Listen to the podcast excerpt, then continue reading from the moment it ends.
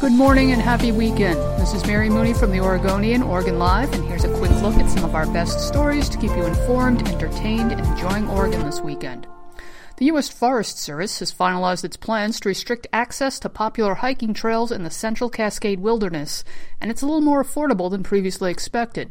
Forest officials announced Thursday that a restrictive permitting system will go on as planned for the Mount Jefferson, Three Sisters, and Mount Washington wilderness areas, but without the proposed recreation fees. The original Forest Service plan called for $3 to $6 fees to reserve a limited number of hiking and backpacking permits at 79 trailheads in Oregon's Central Cascade Mountains. After an extended public comment period drew backlash from some hikers, officials called off some of the fees. The recreation fees have been waived, but the U.S. Forest Service will still charge processing fees for the permits. Day hikers will be charged $1 and backpackers $6 to book a permit online at recreation.gov, officials said. Permits for day hikers and backpackers will be required starting this summer, between the Friday before Memorial Day and the last Friday in September. State Senator Kim Thatcher, a Keizer Republican, kicked off a timber unity rally in Salem Thursday by announcing that she plans to run for Secretary of State. I can't watch as Oregon goes down the tubes, Thatcher told the crowd of hundreds who were out to protest Democrats' cap and trade climate proposal. So far, Thatcher's the first Republican to announce plans to run for the seat now held by Republican Bev Clarno, who will not seek re-election. Clarno was appointed after Dennis Richardson died in office last year. Oregon five year olds' readiness for kindergarten has remained stubbornly unchanged over the past few years, even after the state modestly expanded free preschool for low and moderate income children, new figures show.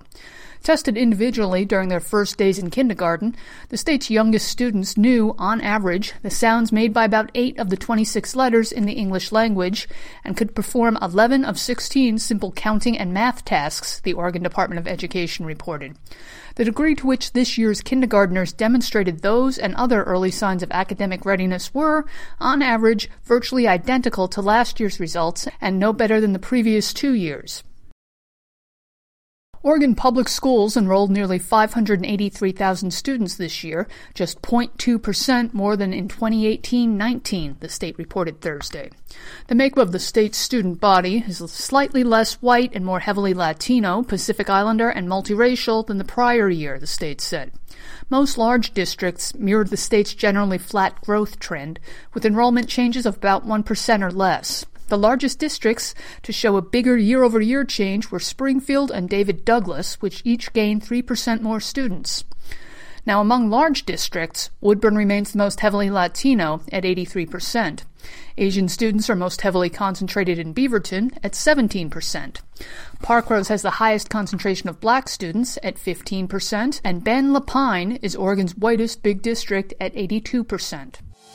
For these and more news stories, pick up today's copy of The Oregonian or head to OregonLive.com. We'll be back Monday morning with another news briefing.